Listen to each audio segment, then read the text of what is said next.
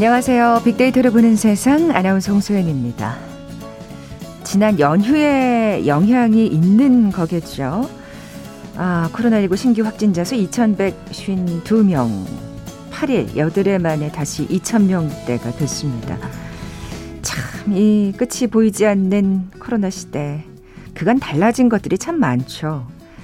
모임도, 외출도, 휴가도 잠시 쉬어갈 수 있습니다만, 이제 양보할 수 없는 게 하나 생겼어요. 바로 배달 문화입니다.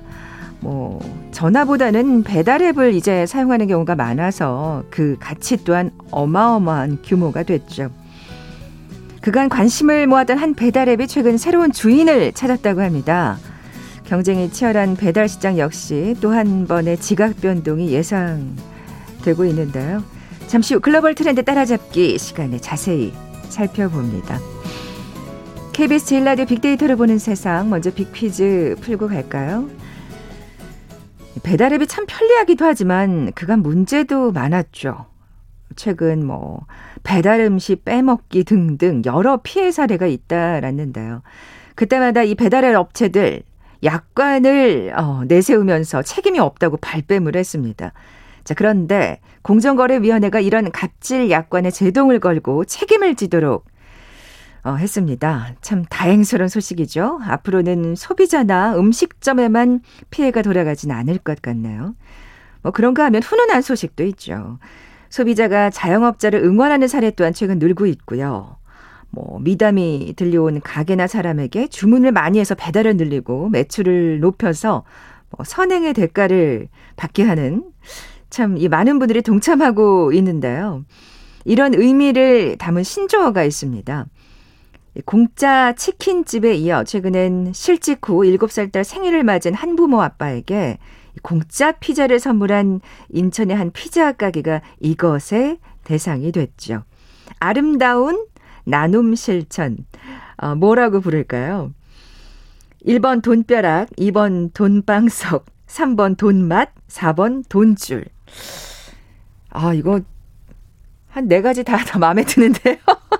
자, 오늘 당첨되신 두 분께 시원한 아이스 아메리카노 커피 쿠폰 드립니다. 휴대전화 문자 메시지 지역번호 없이 샵 9730, 샵 9730.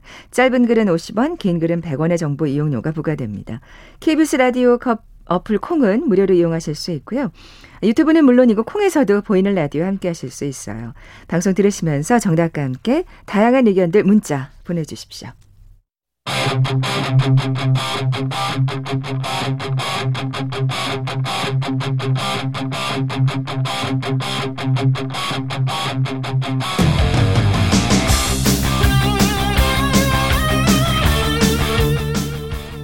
궁금했던 ICT 분야의 다양한 소식들 재미있고 알기 쉽게 풀어드리는 시간이죠. 글로벌 트렌드 따라잡기. 한국인사이트 연구소 김덕진 부소장 나와 계세요. 안녕하세요. 네, 안녕하세요. 반갑습니다. 김덕진입니다. 아, 오늘은 또 어떤 네. 빅데이터 소식을 준비하셨을까? 네. 작사 작곡을 해요. 네, 오늘은 음악 산업에서 최근에 이 빅데이터 인공지능 활용되는 사례를 소개해 드리려고 하는데요.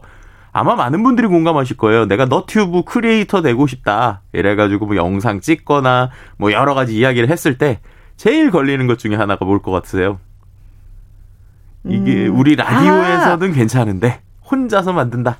라고 하면 제일 걸리는 거. 그 뭔가 이렇게 뭐 BGM이라든지 음악을 맞아요. 써야 되는데 네. 사실 이런 게 또 저작권에 걸릴 수도 있고 그죠? 맞습니다. 어, 어. 그러니까 아무리 우리가 이렇게 재미있게 찍어도 뒤에 또 배경음악이 예쁜 게 있어야 되잖아요. 그래서 그렇죠. 그러면 굉장히 허전하죠. 그러니까요. 어, 뭐 그렇다고 제가 음악을 다 만들 수도 없고 그렇다고 뭐 전문 작곡가에게 맡기면 당연히 비용과 시간도 많이 들 테니까 야 이런 거를 인공지능이 해결할 수 없을까라는 생각을 가지고 이제 어, 이제 이러한 스타트업들이 나오고 있습니다. 야, 그렇게 되면 우리도 저희 KBS도 네. 어마어마한 저작권료를 안 내도 되는 아, 건가요? 물론이죠, 이게? 물론이죠. 예. 뭐 예를 들면은 이제 어. 우리 근데 처음에 나오는 음악이 좀 좋긴 해요. 저희가 따다따따따 하면서 이게 참 중독성이 있는데 이 오프닝이 오프닝 음악도 예, 뭐 이렇게 여러 가지 좀 해볼 수 있지 않을까 싶기도 어, 하고요. 그러면 네. 확실히 우리도 또 비용이 줄겠는데요.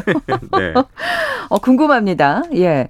AI가 어떻게 작곡을 할까? 예, 뭐 일단은 어 이렇게 생각하시면 돼요. 음악이라고 하는 걸 생각을 좀 해보면 뭐 음악 공부하신 분들도 있고 저도 뭐 잠깐 뭐 취미로 막 기타도 치고 피아노도 치고 이러는데 패턴이라는 게 있다라는 생각 들지 않으세요?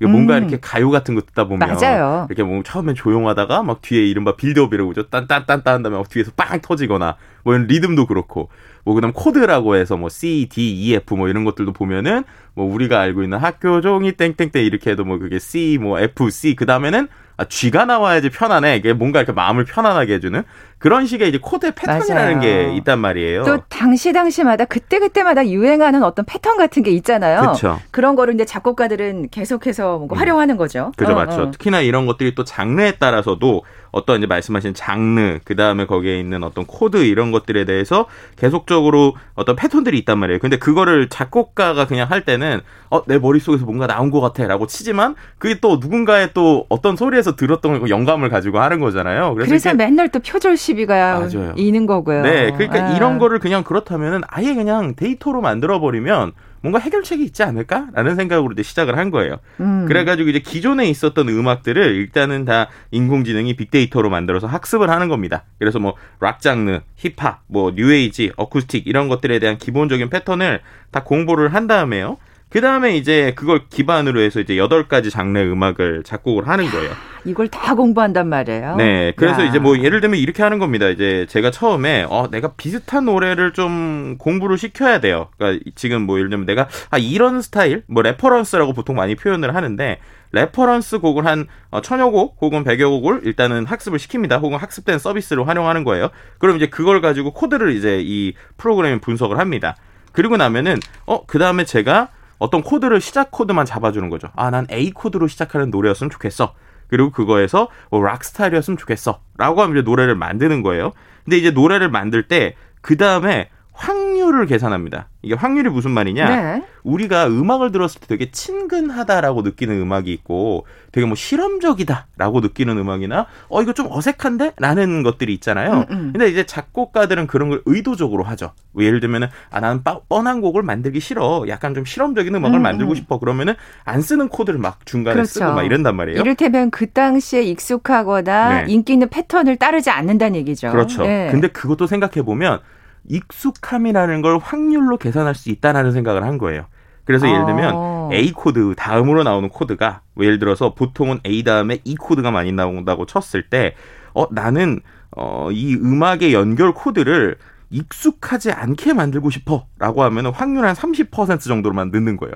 그러면은 그 다음에 우리가 뻔한 음악이 아니라 약간 실험적인 음악이 나오는 거고요. 음. 익숙한 음악을 만들어줘라고 해가지고 뭐 익숙함의 확률을 거의 뭐 90%다. 그럼 어디선가 꼭 들어본 듯한 그런 뻔한 음악이 나오는 이런 것들을 이제 하는 거죠. 야, 근데 진짜 왜 이렇게 작사 작곡이라 그러면 이게 네. 약간 좀 예술가의 영역이라는 좀 생각이 들잖아요. 그쵸? 근데 여기서도 확률이 있다는 게. 아, 그럼요. 와. 그래서 요즘에 참 흥미로운 게 뭐냐면요. 유명 작곡가들, 특히나 이제 가요 쪽에 있는 작곡가들 보면요. 피아노라고 우리가 예전에 하잖아요. 뭐 그래도 일단적인 음악을 만들 땐 피아노는 쳐야 되고 악보는 볼 줄 알아야 되는 생각이 있지 않았습니까? 음, 음. 근데 요즘에 생각보다 또 유명 작곡가 중에 어 악보를 못 보거나 피아노 잘 못 치시는 분도 되게 많아요. 아, 그렇다면서요. 네. 근데 그게 가능했던 이유가 말씀드렸던 그런 데이터로 쌓여져 있는 걸 그전에 사람이 한마디로 레고 블록 만들듯이 조합을 한 거예요. 그래서 여러 가지 샘플을 들어보고 어 이게 요 음악에 들어가면 좋겠네라는 거 이제 컴퓨터로 넣다 보니까 그죠 컴퓨터. 네. 그러니까 음. 굳이 뭔가 내가 어 뭔가 옛날처럼 작곡의 작법이라고 그러죠. 작곡하는 법의 전통적인 방법 혹은 뭐 피아노 치는 방법 몰라도 그냥 이게 뚝딱뚝딱 하면 어 듣기 좋네라고 하면 이제 그렇게 만들어내는 것이죠. 야, 그러니까 우리가 왜 생각하면 네. 뭐그 예전에 그 클래식 작곡가도 생각하면 갑자기 막 영감 받아가지고 막 지금 잊어버리면 안 돼 그래가지고. 막 오선지에다가 막 그 음표를 그리고 막 이런 그렇죠. 어떤 영화의 한 장면은 네. 이제 굉장히 뭐랄까 옛날 방식이 돼버렸네요. 그 영감을 어 받았을 때 오선지에 쓴 것들이 이 인공지능 어딘가에 지금 저장이 돼 아, 있는 그러네요. 거죠. 네. 어, 어. 네, 그렇게 생각을 하시면 될 것 같고요. 예, 그리고 또 예. 요즘에 이제 그래서 단순히 예전에는 한몇 년 전까지만 해도 그렇게 해서 그냥 선율을 만들거나 되게 단순한 코드 진행 정도만 만드는 수준이었거든요. 네, 근데 네. 최근에는 이게 어 이제 음악 하시는 분들은 좀 아실 텐데 뭐 믹, mix나 뭐 mastering 뭐 이런 식으로 실제로 음악을 만드는 데 모든 후과정까지가 자동화가 됩니다. 그러니까 저는 그냥 처음에 어 음악 몇 개 나 이거 비슷한 음악 만들고 싶어라는 걸 집, 집어줘서 학습시키고 그다음에 이걸 갖고 나는 코드를 뭐 예를 들면 B 코드로 시작하는 락 장르의 어 비슷한 익숙한 확률 한 70% 정도로 만들어줘라고 넣으면 예, 곡이 나오는 거예요. 나 진짜 계속 그 70%라는 게 정말 재밌게 들리네요. 야.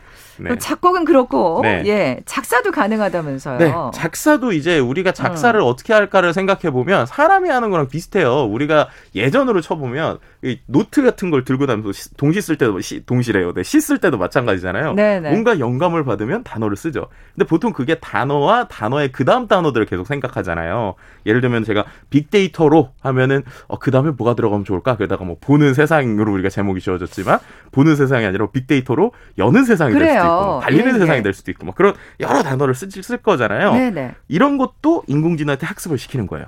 예를 들면 일반적인 노래 가사가 뭐 기나긴 여정의 끝에 영원한 건 없다고 이렇게 나온다고 쳐보세요. 그럼 그거를 얘한테 아 일반적인 노래에서 기나긴 여정의 끝에가 나오면 그 뒤에 단어는 영원한 건 없다고가 나오는 거야. 어... 네, 이런 식으로 이제 계속 학습을 시키는 거죠. 네네. 네, 그렇게 되면은 이제 얘가 뭔가 내가 기나긴이라는 단어를 쓰면 그 뒤에 나올 만한 그 단어들을 쭉 보여준다. 그렇죠. 뭐 선택지를. 네. 어, 라고 생각하시면 제일 쉬울 어. 것 같고요. 예, 예. 그 다음에 또 최근에 있는 기술 하나는 그 수준이 아니라 뭐 우리가 이 시간에도 얘기를 했지만 인공지능이 뭐 GPT-3나 이런 것처럼 수많은 인터넷의 그, 그 글 데이터를 다 학습한 다음에 야. 제가 몇 줄을 써준 그 뒤에는 막 글을 이어서 막 맘대로 쓰잖아요.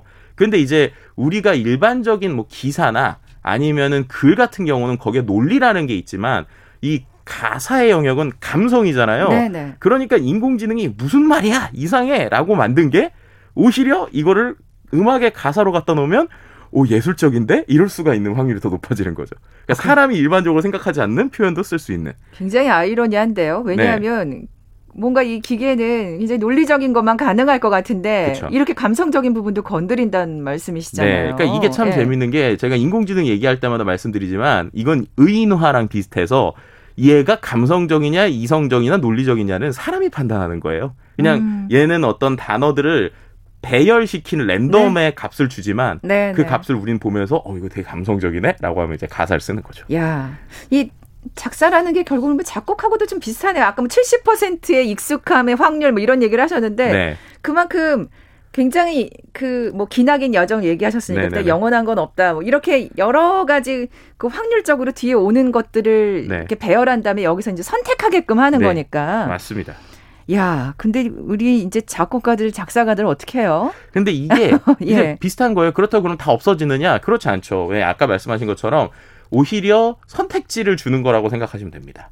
그러니까 자, 어쨌든 고르기는 골라야 되니까. 맞아요. 네. 어. 그리고 또 이제 그렇게 만들었을 때 또 자기만의 아이덴티티가 들어가기 때문에 예를 들면 예를 치면은 아무것도 없는 상태에서 벽돌 하나하나 쌓아 올려야 되는 게 음악의 방식이었다면 지금은 기본적인 어, 어떻게 보면은 설계도 초안을 주는 거죠. 그럼 설계도 초안을 제가 조금만 바꾸면 그 다음에 얘가 또 그 공사 1차 벽돌 공사를 해주는 거예요. 그럼 그리고 나면 제가 또 거기다가 어떤 벽돌의 색칠을 아. 칠할까 이런 것들을 이제 한다라고 생각하시면 될 것 같습니다. 작업이 훨씬 수월해지는 것처럼 들리네요. 네, 그러니까는 오히려 그런 툴을 활용하시는 분들은 짧은 시간에도 여러 어, 곡을 만들 네네, 수 있는. 네. 네, 그러니까는 한 사람의 효율이 훨씬 더 올라가는 뭐 이런 것들도 생각해 볼 수 있을 것 같고요. 그래서 최근에 보면 이런 인공지능이 이미 어, 이렇게 우리가 많이 듣는 음악 말고, 그러니까 꼭 집중해서 듣는 음악 말고, 예를 들면 게임의 배경음악이나, 네. 아니면 광고 음악, 영화 음악 같은 데서 이미 좀 적용이 되고 있고요. 특히나 말씀드렸던, 어, 이런 그 영상의 배경음악, 그러니까 어떤 그, 뭐, 예를 들면 너튜브에 나오는 영상의 배경음악이라든지,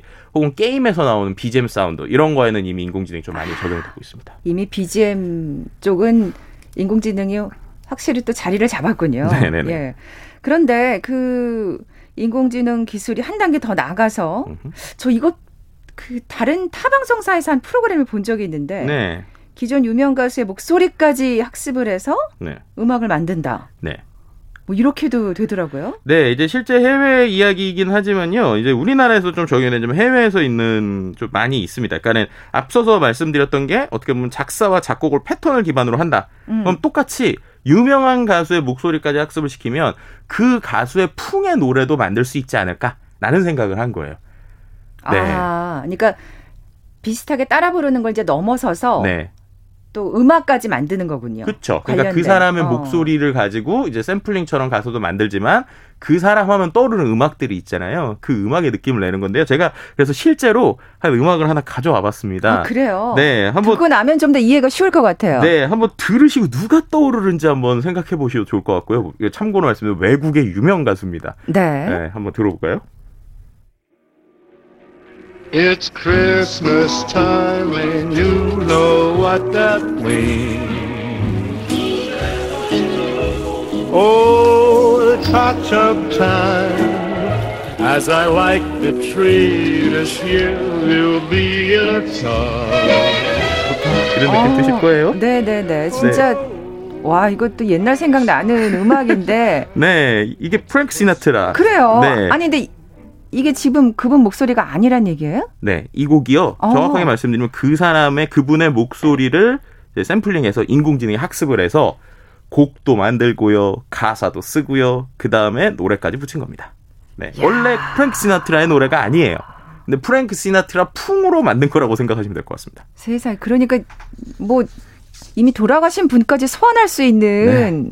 이 능력이 또 이제 인공지능한테 또 있는 거잖아요. 그렇죠. 그러니까 뭐 네. 우리가 마이웨이 같은 유명 곡처럼 아, 정말 세상에. 그 느낌들을 내낼 수 있는 건데 이게 이제 딥페이크라고 하는 우리가 이제 얼굴만 바꾸는 기술이 아니라 이렇게 목소리를 바꾸는 기능을 활용하는 거죠. 그러니까는 목소리를 입혀서 한마디로 생, 생성했다라고 표현하고 싶은데 생성한 가짜 음악이다 뭐 이렇게 표현하고 싶어요. 근데 이게 이미 2020년 11월에 아, 말씀드렸던 오픈 AI라는 곳에서 어, 프랭크 시나트라 말고도요, 엘비스 프레슬리, 아. 사이먼 앤 가펑클, 마이클 세상에. 잭슨 같은 전설적인 팝 가수가 불렀을 만한 음악들을 이미 수백 곡한 만들었고 지금까지 이런 식으로 자기들이 음. 7천 곡 이상을 제작을 했다고 합니다. 대단하네요. 아니 네. 저그 아까 타 방송사 제가 이제 프로그램을 얘기를 했는데 네네네. 옥주현 씨가 나와서 음. 이제 노래를 불렀어요. 네네네. 근데 그러니까 그 뒤에서 부른 거죠. 음흠. 가- 장막을 가리고 네, 저도 봤어요. 네. 네. 어느 사람이 어느 목소리가 진짜 옥주현 씨 음. 목소리고 인공지능이냐 그걸 알아맞추는 거였는데 그렇죠. 이제 그거에서 한 단계 더 나아가서 그냥 따라 부르는 거 정도가 아니라 그, 그 풍의 또 음악을 새로 만든다는 건데 네, 맞습니다. 그러니까 진짜 어떻게 보면 헌- 마이클 잭슨을 떠들을 수 있단 말이에요. 이렇게 좋다는 생각이 들면서도 네. 아까 딱그 고단어를 쓰셨거든요. 가짜 음악이라고 하셨단 네, 말이에요. 생성된 가짜 음악이다. 왜냐하면 이게요, 네. 이것도 인공지능의 원리로 치면 똑같은 원리가 들어간 거예요. 일단 학습을 했습니다. 어떻게 학습을 했느냐? 기존 음악을 세 가지 층으로 나눠요. 그래서 그 층으로 나눈 것들의 핵심 조각들을 연결을 해서 하나의 음악으로 재구성하는 거예요. 근데 그렇게 되니까 장르도 고르고 거기에 나와서 멜로디 연주에 악기 값들 아난 이런 이런 악기 들어갔으면 좋겠어 실해 이렇게 하면 이렇게 나오고 그다음 거기까지 음악이 들어가는 이런 거다 보니까 예를 들면은 이럴 수도 있는 거예요 프랭크 시나트라 목소리가 느낌을 힙합으로도 바꿀 수 있는 겁니다. 그렇겠죠. 뭐 안 어울리냐 어울리냐는 이제 그 두 번째 문제일 거고 네 맞습니다. 쓸 수 있다는 얘기인데 네, 이러다 보니까 아, 이 음악이 업로드가 되니까 영국에 있던 네티즌이 이거 악마의 목소리 같다 뭐 이렇게 이제 좀 혹평하신 분들도 좀 있었습니다. 아 그렇군요. 그러니까 진짜 제가 지금 가짜 음악이라는 그 표현을 왜 언급을 했냐면 네. 이게 저작권이 어떻게 되는 건지 그렇죠. 맞아요. 어, 이- 예. 실제로 이제 그 말씀드렸던 아까 그거는 그래도 패턴을 갖고 뭔가 뭔가 아이덴티티를 갖는데 이게 이제 뭐랑 비슷한 거냐면 그림에서도 인공지능에서 뭐 고흐 화풍의 그림 음, 음. 뭐 이런 거랑 비슷한 느낌인데요. 근데 최근에는 또 이게 실제로 법률적으로 문제가 된 적도 있습니다. 미국의 유명 래퍼인 제이지라고 하는 네, 래퍼가 있습니다. 아유 정말 뭐 유명한 네. 억만장자죠. 네, 그 사람도 이제 들으면 아 이게 제이지구나라는 걸 느끼게 돼요. 근데 그 사람의 목소리를 한 네티즌이 학습을 시켜서 뭘 했느냐?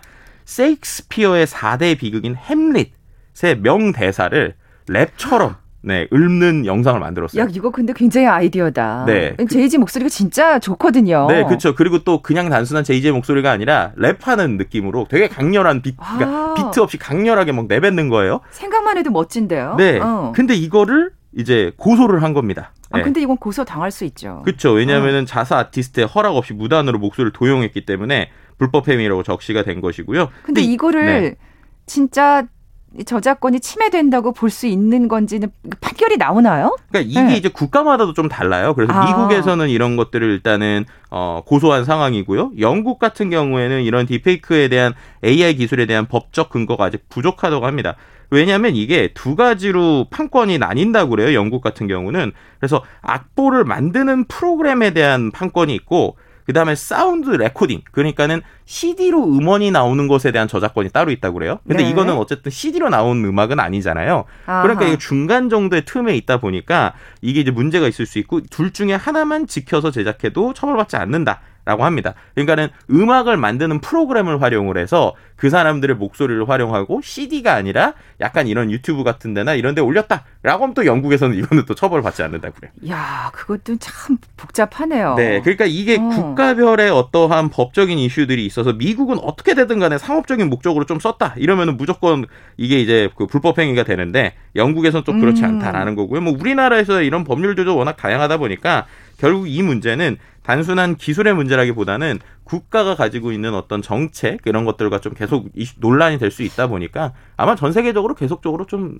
한동안은 말이 나올 것 같습니다. 그러니까요. 아직은 법적 근거가 굉장히 미비한 것 같은데 네. 좀 뭔가 정비가 돼야 되겠습니다. 이걸 분명히 악용하는 사람도 있을 거고요. 아, 그럼요. 아, 네 목소리 아닌데 네. 왜 그러지? 이거는 네 목소리가 아니고 내가 학습을 시킨 것뿐이라고 뭐 이렇게 네. 얘기하기 시작하면은 또 한도 끝도 없을 것 같아요. 그렇죠. 근데 저는 어. 역으로 또 이거를 이런 외부 사람이 아니라 실제 그 가수가 자기의 전성기 목소리나 자기가 사랑했던 어떤 톤들을 좀 유지하고 싶을 때또 야, 상품으로도 쓸 수 있지 않을까라는 생각도 해봤어요. 음, 그러면 콘서트는 조심하셔야 되겠네요. 그렇게 앨범 내고 나서. 네. 야, 네. 와, 재밌습니다. 오늘 또 새로운 세계를 알아봤고요. 다음 소식으로 넘어가 볼까요? 현실로 돌아오죠. 네. 아, 참, 인공지능 얘기하면 참 기분 좋고, 아, 참, 아, 행복하다. 막, 어, 막 미래가 그려지다가. 맞아요. 네. 영화 같은 얘기를 근데 그게 또 현실이 돼가고 있는 거를 맞아요. 우리가 직접 계속 목격하게 돼요. 이 시간에. 아, 그럼요. 근데 그래서 다음에 할 얘기는 이제 아주 냉혹한 현실 아주 얘기로. 예. 네. 돌아와야죠. 네, 네, 네. 어, 최근에 이제 6.25 인수합병에 관련된 얘기를 좀 해보려고 합니다. 이제 음. 배달앱에 이제 어쨌든 우리나라에서 2등이죠. 6.25가 어, 이번에 이제 인수가 됐거든요. 근데 왜 인수됐는지 그리고 이렇게 되면서 새롭게 주목받는 시장 얘기를 좀 해보려고 합니다. 아, 그, 한 가지만 묻고 뉴스 듣고 오죠. 네. 예. 새로운 주인을 찾으려고 했던 이유가 있었잖아요. 네, 이게 네. 이제 배달의 민족이 딜리버리 히어로에 인수되면서 그렇게 된 것이죠. 그래서 우리가 뭐 배달은 민족이다, 뭐 독일 회사다, 뭐 여러 가지가 있었는데 맞아. 그 얘기 우리 한창 시끄럽게 했었어요, 작년에. 네. 그래서 이제 예. 법적으로 판단할 때 어떤 걸 했느냐. 이미 딜리버리 히어로가 어, 앱 하나를 가지고 있기 때문에 이 배달의 민족까지를 가져오면 거의 국내에서 독과점이다. 그래서 너네가 배달의 민족을 인수하려면 어, 원래 가지고 있었던 요교를 다른 사람에게 팔아야 된다. 라고 얘기를 했던 거죠. 맞아요. 그래서 이제 이걸 계속 팔려고 노력을 했었어요. 그래서 뭐 네이버가 산다, 뭐 누가 산다 이런 얘기만 있었다가 계약이 잘 안 되다가 드디어 이제 이번에 인수 계약이 좀 체결이 됐다라고 보시면 될 것 같습니다. 네. 새 주인이 누군지는 뉴스 듣고 와서 확인해 보겠습니다. 네. 국회 기획재정위원회는 오늘 오전 1가구 1주택자의 종합부동산세 과세 기준선을 9억 원에서 11억 원으로 일괄 상향하는 종부세 개정안 대안을 여야 합의 처리했습니다. 이에 따라 더불어민주당이 당론 법안으로 밀어붙였던 공시가격 상위 2% 부과안은 전격 폐지됐습니다. 더불어민주당 윤호중 원내대표는 어젯밤 국회 문화체육관광위원회 안건 조정위를 통과한 언론중재법 개정안을 오늘 전체 회의에서 통과시키고 25일 본회의까지 매듭 짓겠다고 밝혔습니다. 레바논 파병 동명부대 간부 4명에 대한 귀국 심의가 진행됩니다. 이와 관련 동명부대 부대장이 현지 고용 인원에게 줄 임금을 지급하지 않는 방식으로 공금을 횡령하고 후원받은 물품을 개인적으로 사용했다는 의혹 등이 군에 제보된 것으로 알려졌습니다. 방역당국은 미국 모더나사의 코로나19 백신 국내 공급 물량 및 시기 등에 관한 구체적인 내용을 이번 주 월요일 또는 다음 주 월요일에 발표할 수 있을 것이라고 밝혔습니다. 중소벤처기업부에 따르면 코로나19에도 벤처 봄이 일면서 벤처기업 종사자가 1년 전보다 6만 7천 명, 10.2% 증가했습니다. 이는 전체 기업 종사자 증가율의 3배에 달한 수치입니다. 또한 벤처기업 한 곳당 고용인원도 20.5명으로 1년 전보다 1.9명 늘었습니다. 서울시 교육청이 2학기 등교 확대에 따라 학교 방역과 학생들의 학습 결손 회복 등에 추가 경정 예산 7,344억 원을 투입한다고 발표했습니다. 하지만 과밀 학습 해소 방안은 제외되면서 이에 대한 비판의 목소리가 나오고 있습니다. 올해 11월 18일 시행되는 2022학년도 대학 수학능력시험 응시원서 접수가 오늘 시작됐습니다. 응시원서는 수험생 본인이 직접 접수하는 것이 원칙이나 코로나19 자가격리자나 확진자, 장애인, 수영자, 군 복무자, 입원 환자, 해외 거주자 등에 한해 대리 접수가 허용됩니다. 텔레그램 대화방 엠번방을 운영하면서 성착취 영상을 제작 배포한 혐의로 재판에 넘겨진 각각 문영욱이 항소심에서도 징역 34년의 중형을 선고받았습니다. 지금까지 정보센터 뉴스 정원나였습니다.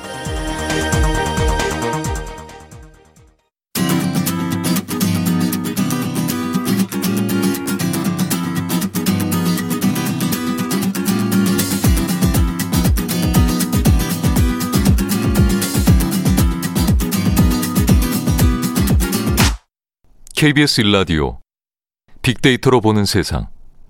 네, 글로벌 트렌드 따라잡기 함께하고 계신 지금 시각 11시 31분 지나고 있습니다. 어, 빅퀴즈 다시 한번 내주세요. 네, 오늘 배달 관련 소식 이제 전해드리려고 하는데 최근 배달 관련돼서 훈훈한 소식들 들려오고 있죠. 소비자가 자영업자 응원하는 사례입니다. 뭐 예를 들면 미담이 들려온 가게나 이런 데에다가 주문을 많이 해서 배달 늘리고 매출 높여서 선행의 대가를 받게 해준다라는 의미의 신조어를 맞춰주시면 될 것 같은데요. 뭐 공짜 치킨집, 공짜 피자 선물했던 음. 인천 한 피자 가게가 이것의 대상이 되기도 했죠. 힌트를 좀 드리자면 이 말이 이제 혼내주는 거에서 나왔잖아요. 저희 아들이 여섯 살인데 제가 언제 한번 이거 혼쭐을 그런 생각을 좀 하고 있는데 아 저도 그것보다는 오늘 정답처럼 돈으로 좀 혼내줘야 그러니까 되지 않을까 정말 너무나 그, 그 혼내주면 너무 받고 싶죠. 네 예. 매일 이거 참 벼러도 바람직할 것 같습니다. 네 힌트는요, 예, 그, 그 보기는요 1번 돈벼락, 2번 돈방석, 3번 돈맛, 4번 돈줄. 네. 오늘 당첨되신 두 분께 시원한 아이스 아메리카노 커피 쿠폰 드립니다. 정답 아시는 분들 저희 빅데이터로 보는 세상 앞으로 지금 바로 문자 보내주십시오. 휴대전화 문자 메시지 지역번호 없이 샵 9730, 샵 9730. 짧은 글은 50원, 긴 글은 100원의 정보 이용료가 부과됩니다. 우리 2018님은 저랑 똑같았어요. 보기를 들으면서 입가에 저절로 미소가 지어졌대. 아, 그러게요. 아, 어. 아, 누가 좀 이렇게 돈으로 좀 때려줬으면 좋겠네요. 예. 지금 하고 있는 얘기도 정말 어마어마한 또 액수가 오고 가는 아, 이런 맞습니다. 거래 아니겠습니까? 네. 예. 그, 이 유명한 배달 앱 새 주인이 어디가 결정된 거예요? 네. 이제 GS 리테일이 된 네, 것인데요. 네. 이게 이제 어, 컨소시엄에 같이 들어간 거고요. 지분 100% 인수하는 계약을 했고 최종 인수 금액이 8천억이고 그 중에서 GS 리테일이 2,400억, 30% 정도의 지분을 투자를 했습니다. 음, 그렇군요. 어, 뭐, 아까 그 네이버, 뭐, 음. social commerce 업체들 막 거론됐었다 얘기했는데, 결국은 GS가 네. 주인공이 됐네요. 인수한 그, 이유가 있을 것 같아요. 네. 이게 네. 보통 처음에는 무슨 얘기를 했냐면, 배달앱이니까 앱 서비스 하는 데가 인수하지 않을까라는 생각을 많이 했던 거예요. 뭐 IT 음, 서비스니까. 자연스럽게. 네. 근데 그 그리고 나서 IT 서비스 업체들을 좀 뒤져봤는데 거기들은 이미 비슷한 서비스가 있었어요. 음. 그러니까 굳이 저 서비스를 우리가 인수한다고 어떤 도움이 될까? 라는 것들 때문에 되게 주저주저 하고 있었거든요. 아하. 네, 근데 이제 GS 하면 떠오르시는 게 뭐가 있어요? 여러 가지가 있지만 제일 큰 건 편의점이죠. 아. 네. 그러니까 편의점과 이 배달앱 연결 딱 이러면 그림이 딱 나오시죠. 네. 그래서 네. 이게 상당히 큰 겁니다. 네, 그러니 또 그냥 마켓만 생각을 했어 인터넷 마켓만. 네, 그러니까 아, 저희도 이제 그런 식으로만 네. 생각을 했었던 건데, 아 이게 이게 되겠구나라는 생각을 한 거예요. 왜냐하면 이제 GS가 이제 그런 편의점뿐만 아니라 뭐 여러 가지 뭐, 뭐 화장품이라든지 뭐 슈퍼라든지 여러 가지를 갖고 있다 보니까 이거를 빨리 배달해 주는데 이 앱을 쓰면 되겠구나라는 생각을 한 거죠. 그러니까 기본적으로 우리가 어, 배달이라고 하면 당연히 예전에는 자체 배달이라는 게 많았지만 지금 생각해 보면 우리가 심지어 마트를 보거나 장 보는 것들도 이제 배달의 민족 안에서 하는 것들이 생겼단 말이에요. 그러니까 이제 이렇게 되니까 편의점들 입장에서는 어 우리가 별도의 편의점 하나하나가 이렇게 배달을 받거나 주문을 받거나 이럴 때 그 보여주는 결국 앱 서비스 자체의 경쟁력이 떨어지는 겁니다.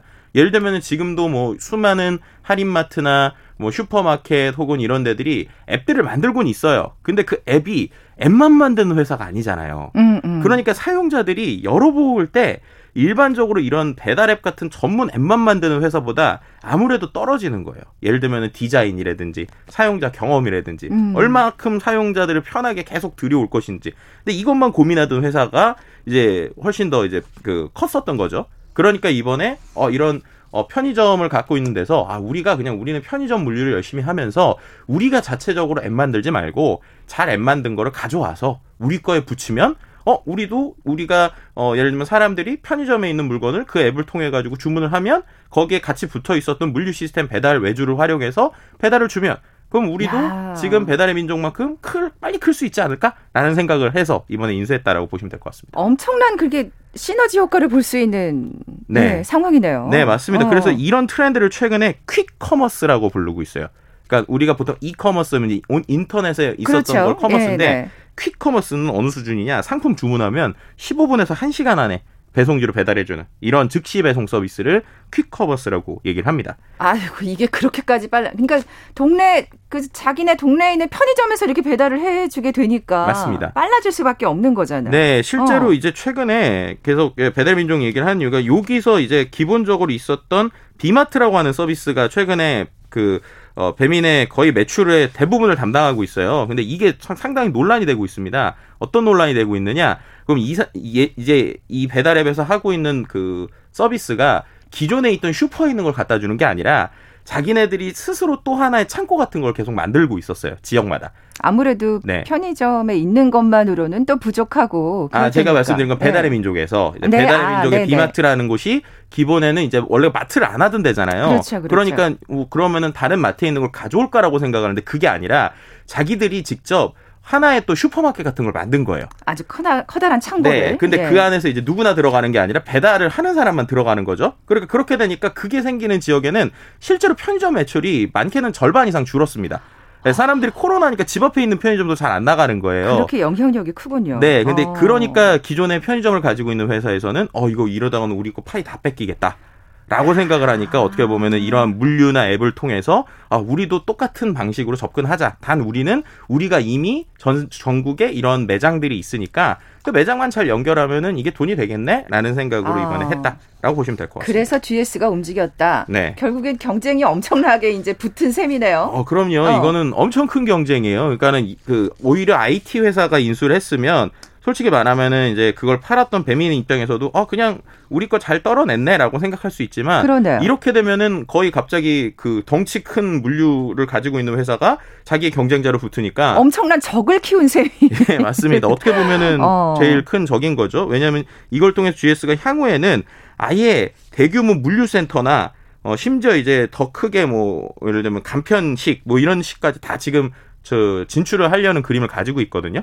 근데 그렇게 될 때 1단계로 먼저 이런 서비스로 붙겠다라고 되니까 어, 긴장이 될 수밖에 없는 상황이다라고 말씀을 드릴 수밖에 없을 것 같습니다. 네, 그러면 뭐 이게 결국에는 어떤 배달앱 시장의 판도를 변화시킬 수 있다고 보시는지 마무리해 주시죠. 네, 두 가지 예. 정도 볼 수 있을 것 같은데요. 첫 번째로 가장 긴장하고 아 이거 어떻게 해야 되지 하는 거는 제가 볼 때 다른 편의점들일 것 같아요. 아. 네, 다른 편의점들이 이렇게 되면은 편의점에서도 사람들이 그 GS만 쓰는 거 아니냐라고 하는 고민들 때문에 어떻게 될까라는 입장에서 또 하나의 플레이어인 쿠팡이 있지 않습니까? 그래서 쿠팡이 어떤 편의점들과 어떻게 제휴할까? 라고 아. 하는 게 또 하나의 또 재밌는 그림이 될 것 같고요. 관전 포인트가 되겠네요. 네, 그리고 두 번째는 말씀드렸던 이 배달앱이 원래는 음식을 배달하는 맛집 앱이잖아요. 근데 요즘에 또 하나의 트렌드가 맛집 앱이 하나의 음식만 갖다 준단 말이에요. 그럼 그렇게 될 때 편의점 들렸다가 맛집 갖다 주는 서비스가 나오면 이것도 상당히 또 파워풀하지 않을까? 뭐 아. 두 가지 좀 예상해 볼 수 있을 것 같습니다. 네. 고객들한테 더 편리한 세상이 앞으로 열리게 될 것 같습니다. 네. 글로벌 트렌드 따라잡기 한국인사이트 연구소 김덕진 부소장과 함께했습니다. 고맙습니다. 네, 감사합니다. 가격만 안 올랐으면 좋겠어요. 예. 맞아요. 오늘 또 비퀴즈 정답도 사, 그 돈과 관련된 거였죠. 4번 돈줄이었습니다. 고등학교 교사라고 하셨는데 아, 목소리 딥페이크 사용하고 싶다고 그런 말씀 해주셨네요. 그리고 5354님께도 선물 보내드리면서 올라갑니다. 빅데이터를 보는 세상 내일 뵙죠. 고맙습니다.